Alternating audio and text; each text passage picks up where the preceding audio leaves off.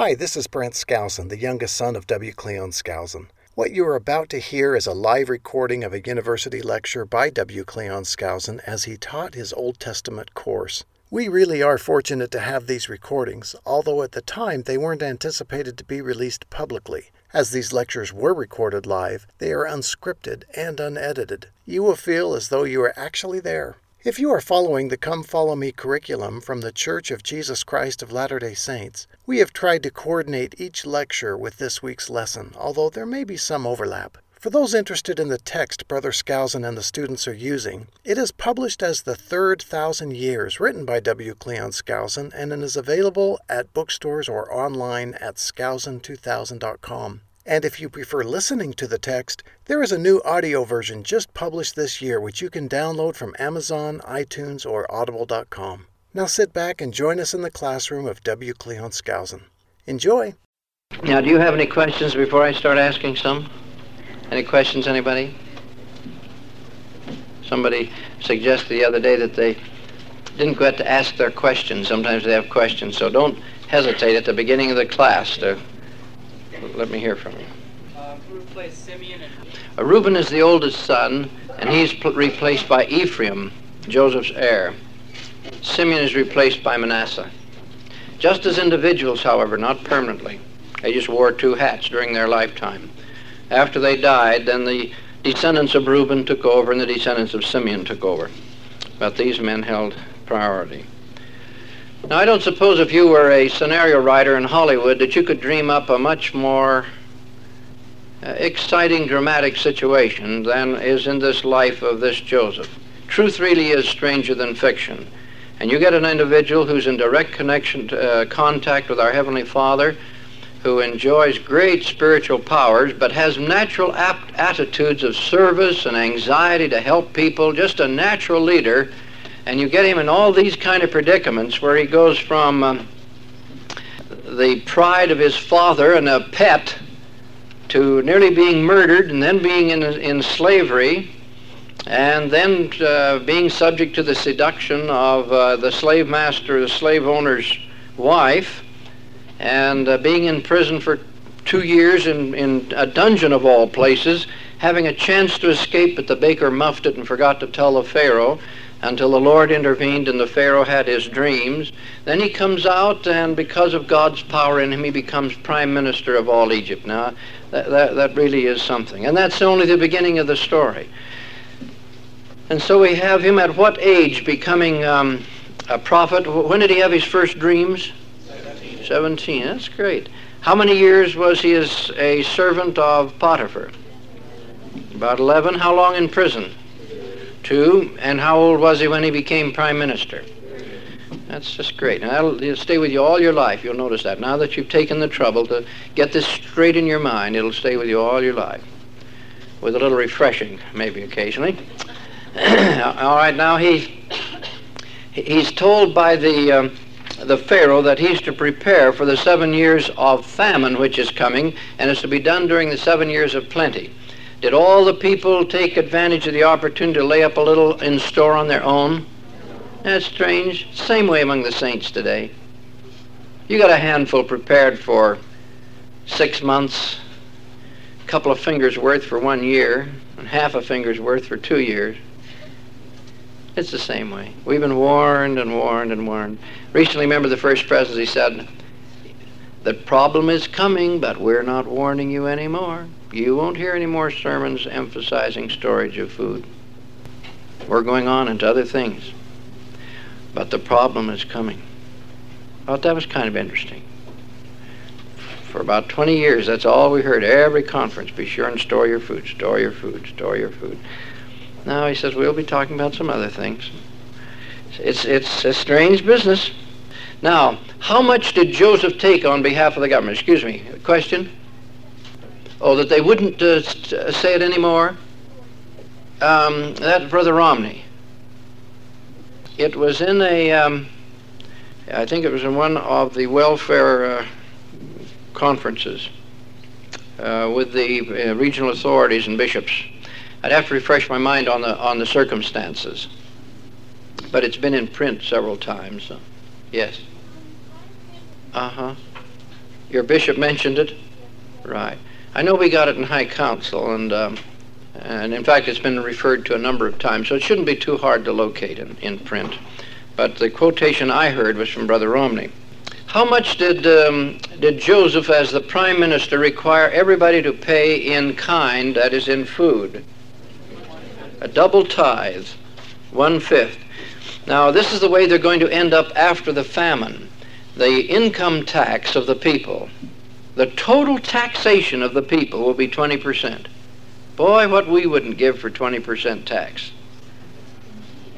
Our taxes, you see, are running up uh, somewhere between 33 and 58 percent, depending upon who you are, of everything that you earn goes into some kind of taxes, direct or indirect. So some people say, "Boy, that double tie, that was a real rough tax."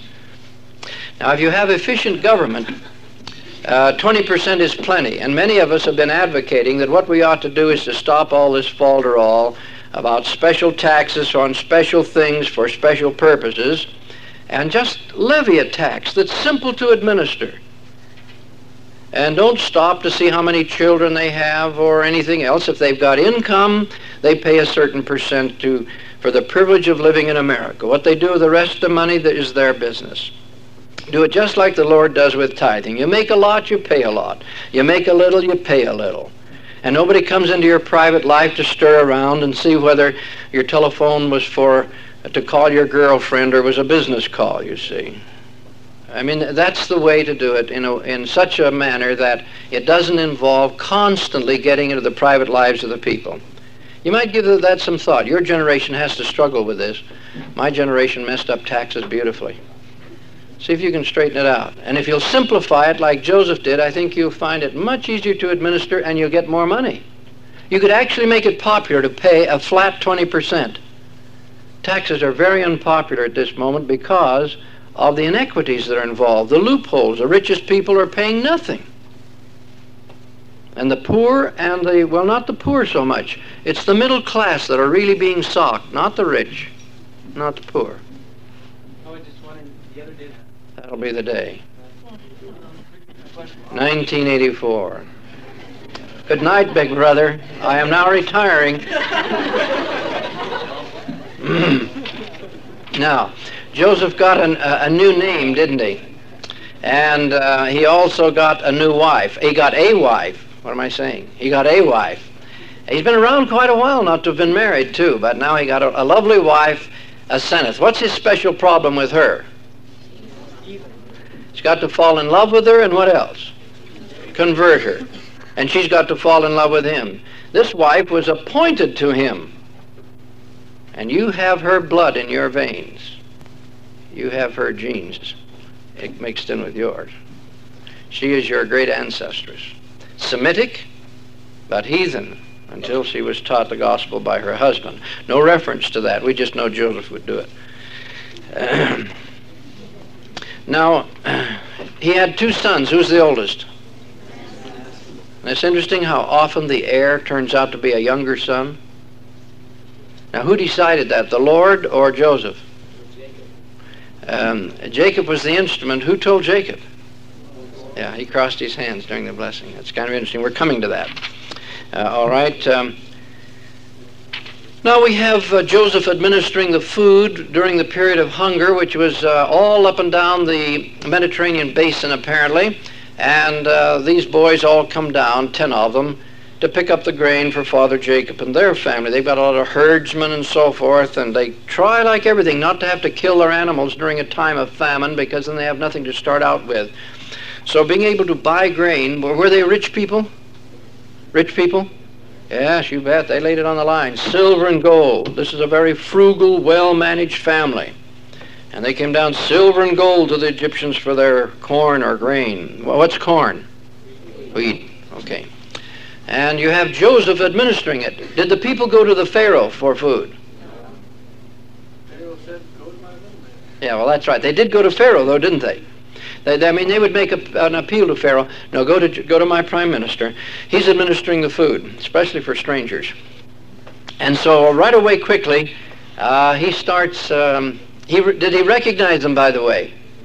They recognize him? No, it's been a long time. How old is he now? Been 20 years since they've seen him. He's in his 38th year, isn't he? Somewhere in his 38th year. So it's been 20, 21 years since they've seen him, right? So they don't recognize him. And we have this strange arrangement. As soon as he recognized who they were, he did something special. How did he talk to them? Through a translator. So he did not understand Hebrew. No Hebrew. Now, what did he accuse them of? Spies. They said, well, no, no, no, no. We'll tell you about ourselves. We're, we had 12 brothers. We got one at home and one we don't know what happened to him. And The rest of us are here and my father. So then he makes that proposition. All right, we'll find out whether or not you have a brother at home. I'll see if you're telling the truth. The wheels are really going around Joseph's mind just how he'd work this out. He said uh, um, he's going to have, a, have hostages uh, make hostages out of them and find out about it. He ends up with only having one as a hostage. Did these men feel guilty about killing Joseph? Yeah, when, when they found themselves arrested suddenly, here their father's a prophet and they've had great blessings as a family. All of a sudden they're starving to death. They go down to Egypt and they're in deep trouble. And uh, they just kind of talked among themselves about what would bring such a terrible uh, curse upon them and all this difficulty and problems.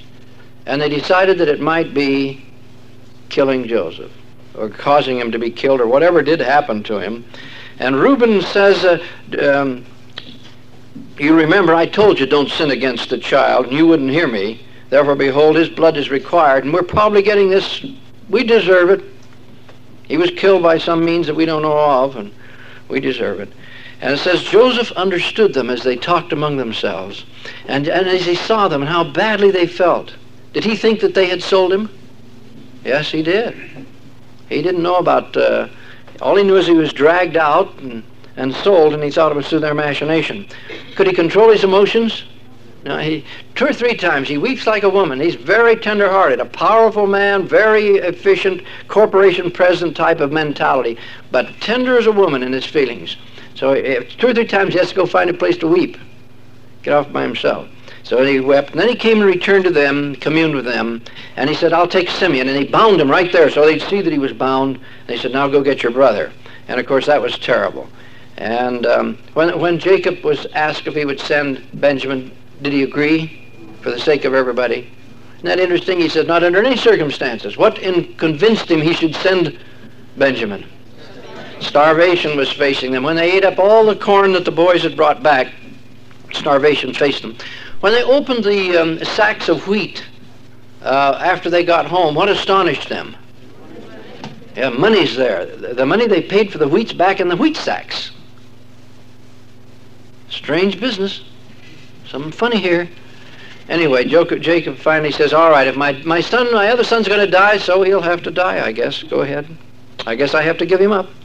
And so they went back down, and um, it says when they reached the capital city of Egypt, they once more sought out Joseph, but he didn't deal with them personally. This time, the steward took them to Joseph's home. Now that was bad business.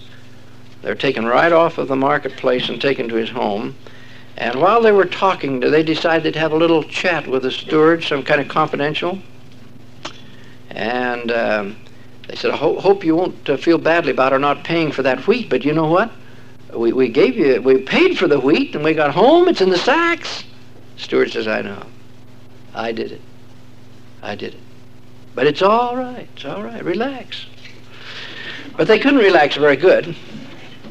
And when Joseph came in, it says he didn't speak, at, speak to them roughly anymore. Apparently he'd been, uh, uh, before, after all, these are the ones that tried to kill him. And he thought maybe they'd be hostile and so forth. He must have been pretty rugged to, with them. But said he didn't speak roughly to him now. And he, and he asked him about the father, and, and, uh, he, and then he looks at Benjamin. Is this your younger brother? Yes. Oh, God be gracious unto thee, my son. And then uh, he said he had to hurry away because he had to find a place to cry. There's Joseph. There, there's Benjamin. And says he entered into his chamber and wept there. then he washed his face and he went out and said, All right, let's eat. Set bread. Set bread. Well, what was unusual about the way they set bread when they went to sit around the table? What was unusual? Everybody's in his proper order. He knows just what. We, now you see, these men are all. Um, see, Joseph is much younger than these men. These men are all up in their. Um, uh, let's see, 37, 38. They probably are all between 40 and 60. And when men are between 40 and 60, it's awfully hard to tell between 40 and 60, especially when there's just a gap of a couple of years. Now he gets them all in the right place. Then they notice something unusual when the food's served. Benjamin gets extra special, more than he can eat. So th- then we have um, this very dramatic situation after the meal. He, he says, uh, he makes a proposition to them. He says that um, Benjamin must, remain behind. He's going to keep him. We don't know exactly what he, what he had in mind. He kind of changed his plan here, as you know, as the thing went along. Who was it that pleaded with Joseph not to keep... Uh, Hmm.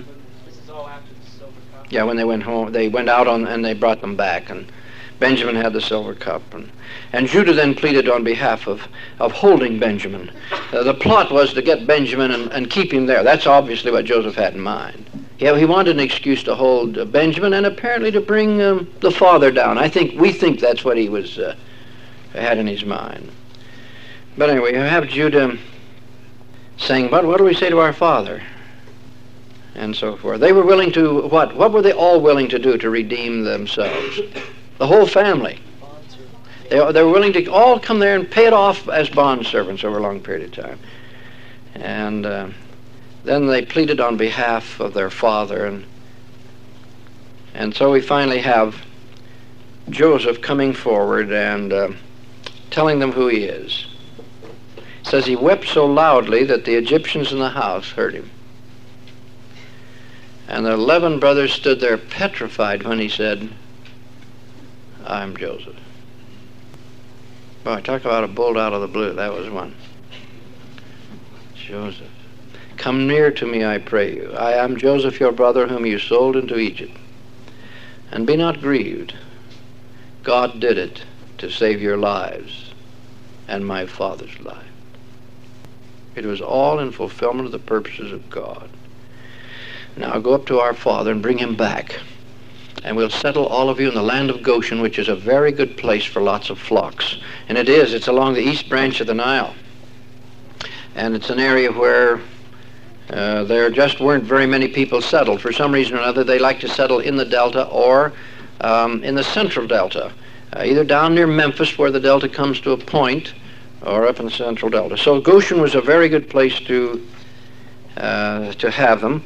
And after having explained to them what he wanted them to do, then he embraced and kissed each one of them. That must have been a, strange feeling for Reuben and Simeon and Judah as he took Joseph in his arms. He's an older man than Joseph. Here's a man that's saving their lives, their own brother that they tried to kill or sell, as the case of Judah. When Joseph got to Benjamin, what happened? Yeah, he couldn't hold back the tears. Both of them. Like Jacob and Esau. Human beings do this.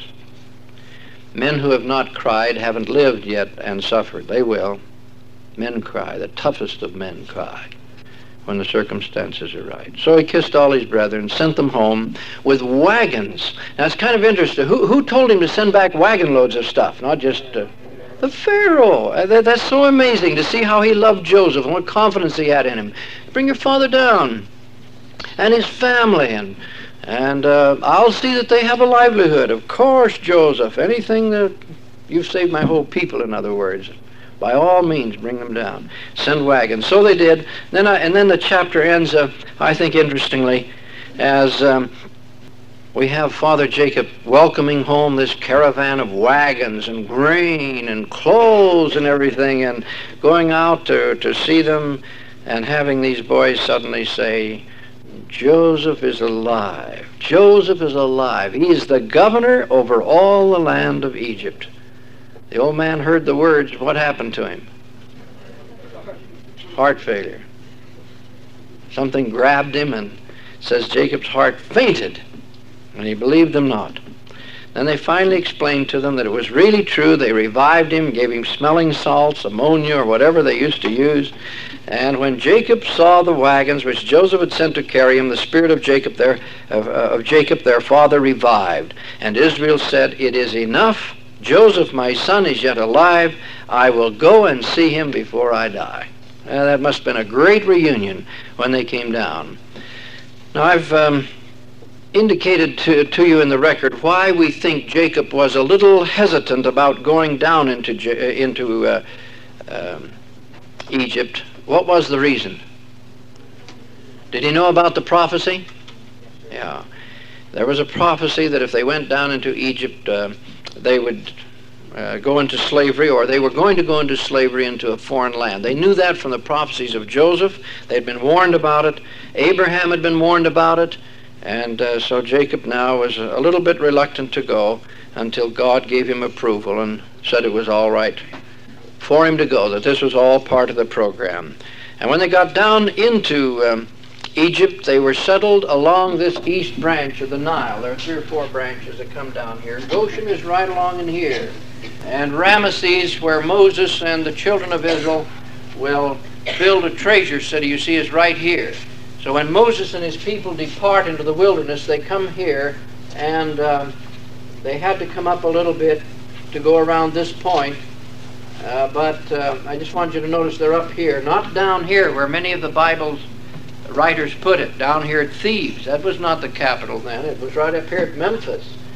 And that's why it wasn't very difficult to make one stop at Succoth or Booths and then to get over here to the point of the Suez uh, Gulf and then the great pillar of light that would ordinarily take them around here and bring them up to the promised land turned back from that point and came down on this side of the Red Sea and trapped them, trapped them right there.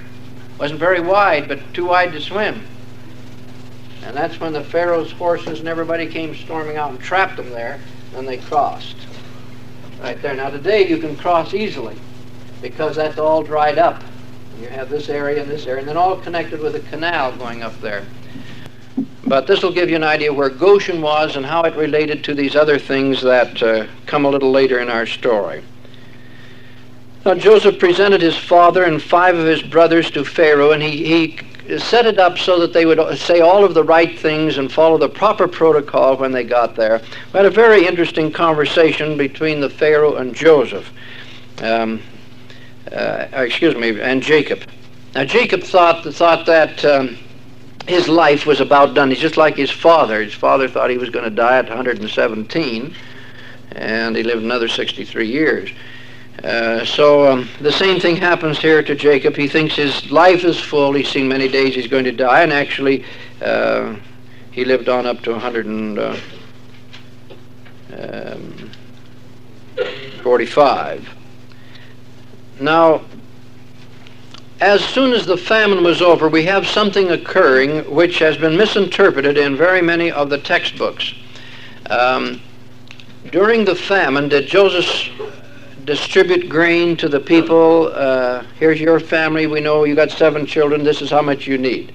Is that what he would do? He'd dish it out so many buckets. He'd used a strange method that a lot of people who, who uh, have great compassion for humanity would never have agreed with. What did he do? He sold it. Now, doesn't that mean that the poor are going to suffer?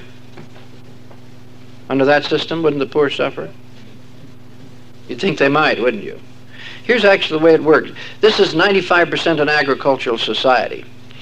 This means that anybody that has land and um, um, the things that go with land are in a position to buy the wheat and then to whom will it go?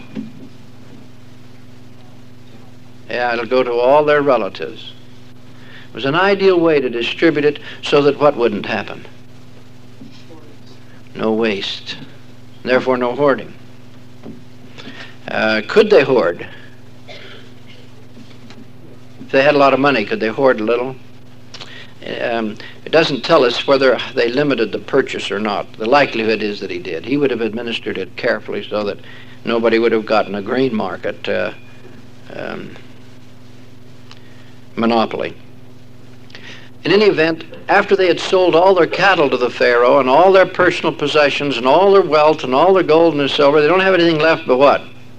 Their land. Did he make them give up their land? Yeah, they even bartered away their land. So, all during the latter part of the famine, they were completely dependent upon um, the emergency distribution of the grain by Joseph. But when prosperity returned again, what happened to the land? What happened to the land? It all went, yeah, he gave them seed, told them to go back on their land. Uh, they had sold it to the Pharaoh, but was he giving it back to them on condition that they do what?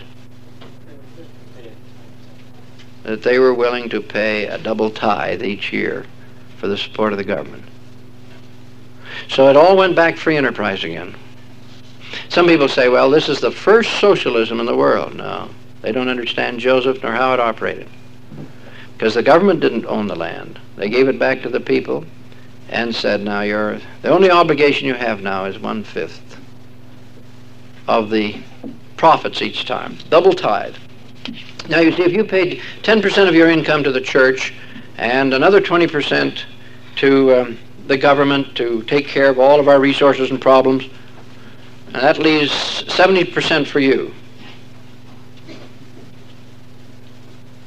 That's pretty good. That's a lot more than you have now in our present situation. Now, um, as Jacob approached the end of his life and began to be ill, he was in Egypt for 17 years before it became time for him to die, we're told. Um, he was very anxious that something happen after he had died. What was that? Let's see, have you had this chapter? Oh, I'm sorry. Shouldn't be asking these questions because actually I'm trying to anticipate a little bit anyway. And uh, that was that he not be buried in Egypt.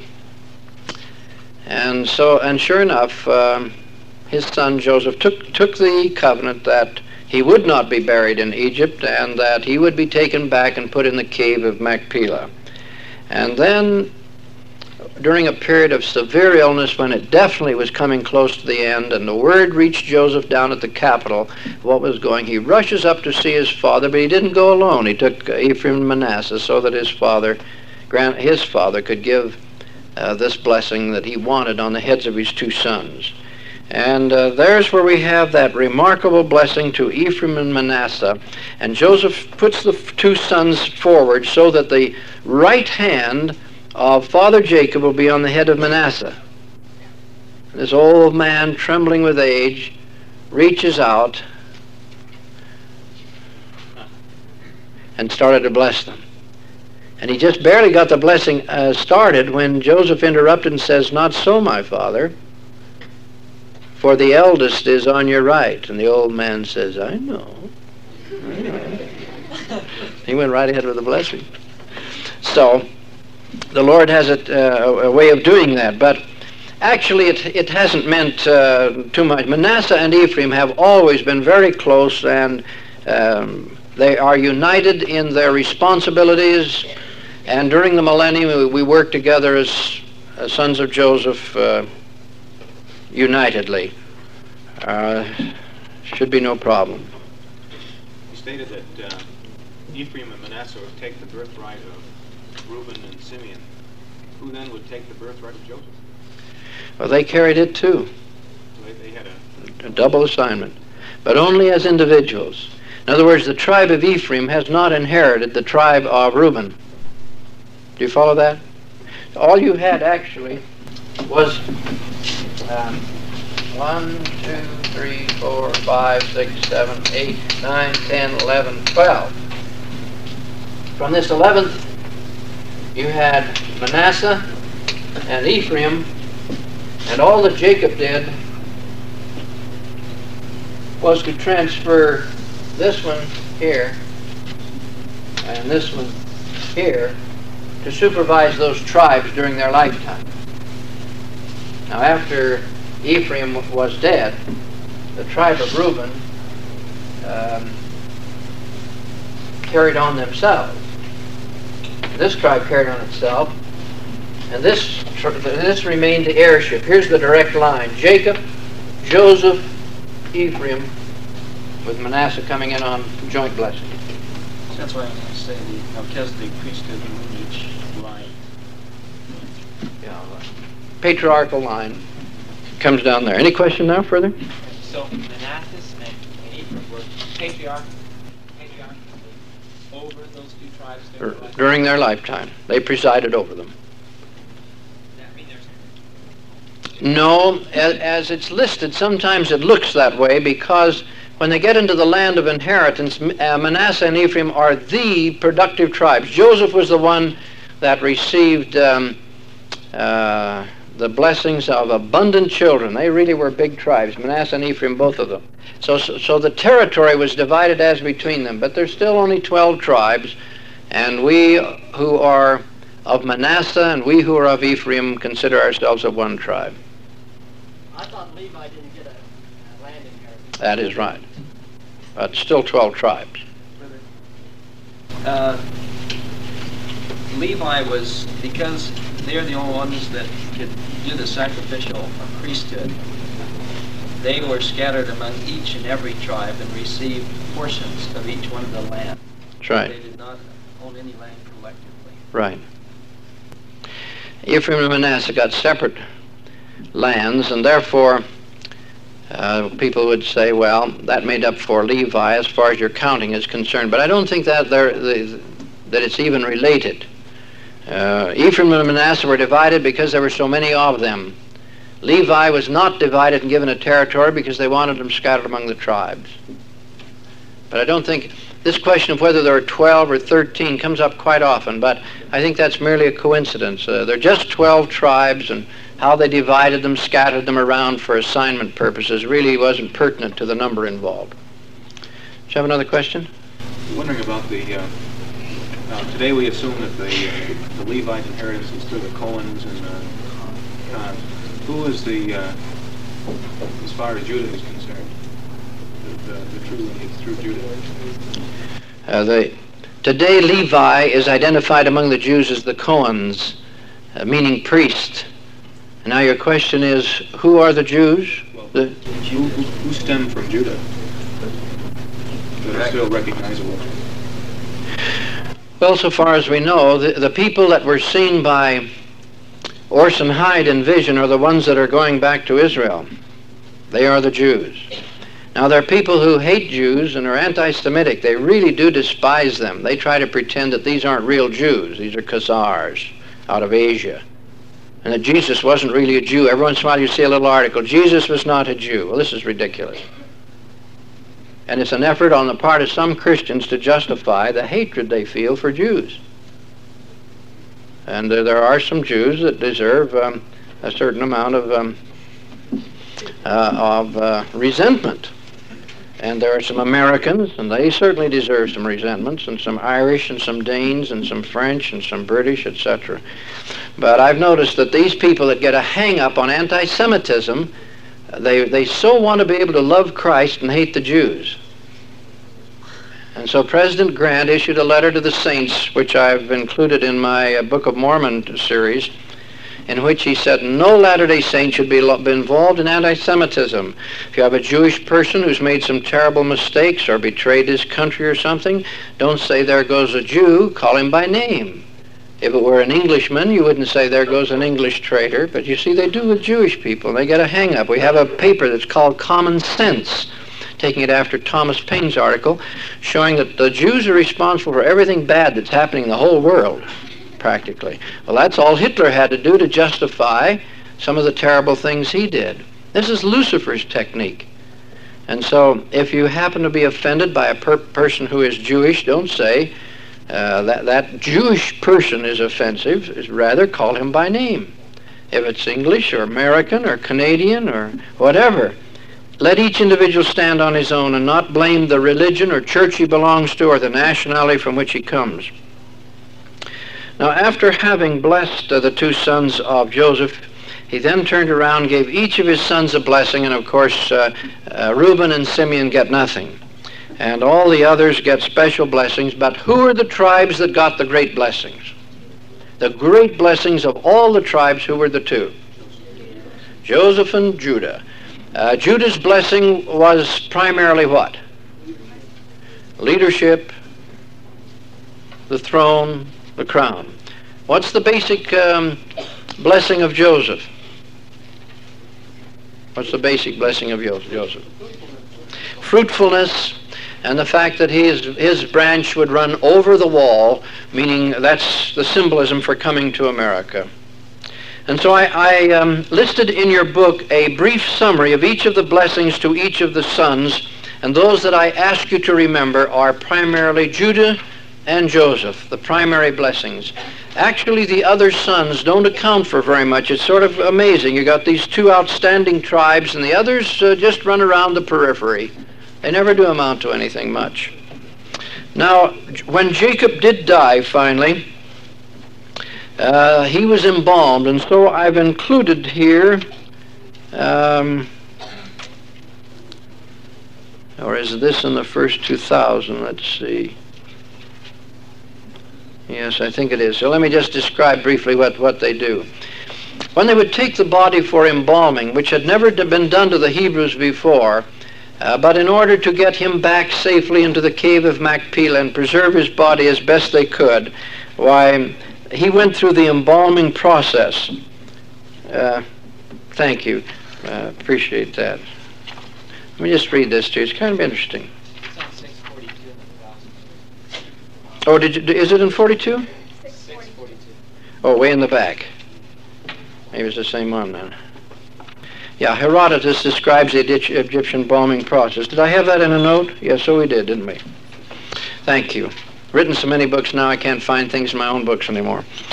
When they, the relatives, have agreed upon the price, they depart, and those with whom the dead corpse is left proceed to embalm it after the following manner. First of all, they with a crooked iron draw the brain out of the head through the nostrils. Next, with a sharp Ethiopic stone, they cut up that part of the abdomen called the ilia, and that way draw out all the bowels which have, which having cleansed the cavity and washed with palm wine, they again rinse and wash with wine perfumed with powdered odors. Then filling up the belly with pure myrrh and, and cassia, cassia, uh, grossly powdered, and all other odors except frankincense, they sew it up again. That's the thoracic cavity, the ilia. Um, having so done, they salt it up close with nitre 70 days. With Jacob it was 40 days for longer than they may uh, not salt it. After this number of days are over, they wash the corpse again and then roll it up with fine linen, all besmeared with a sort of gum commonly used by the Egyptians instead of glue. Uh, then is the body restored to its relations, who prepare a wooden coffin for it in the shape and likeness of a man, and then put the embalmed body into it, and thus enclosed place it in a repository in the house, setting it upright against the wall. And after this manner they with great expense preserve their dead. And their religion said that as long as the body remained I- I- intact, the spirit could return to the earth any time that it wished. So it's very important to keep the body intact. Thank you, Bud.